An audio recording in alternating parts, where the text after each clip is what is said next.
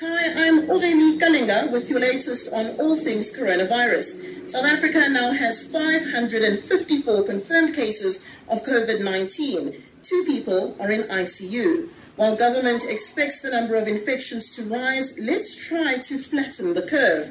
We're now two days away from lockdown. For 21 days from Friday, you won't be able to leave your home except under strictly controlled circumstances like to buy food, medicine, or collect social grants. Some gyms like Virgin Active, Planet Fitness, and Viva Gym will close their branches and freeze membership at no costs.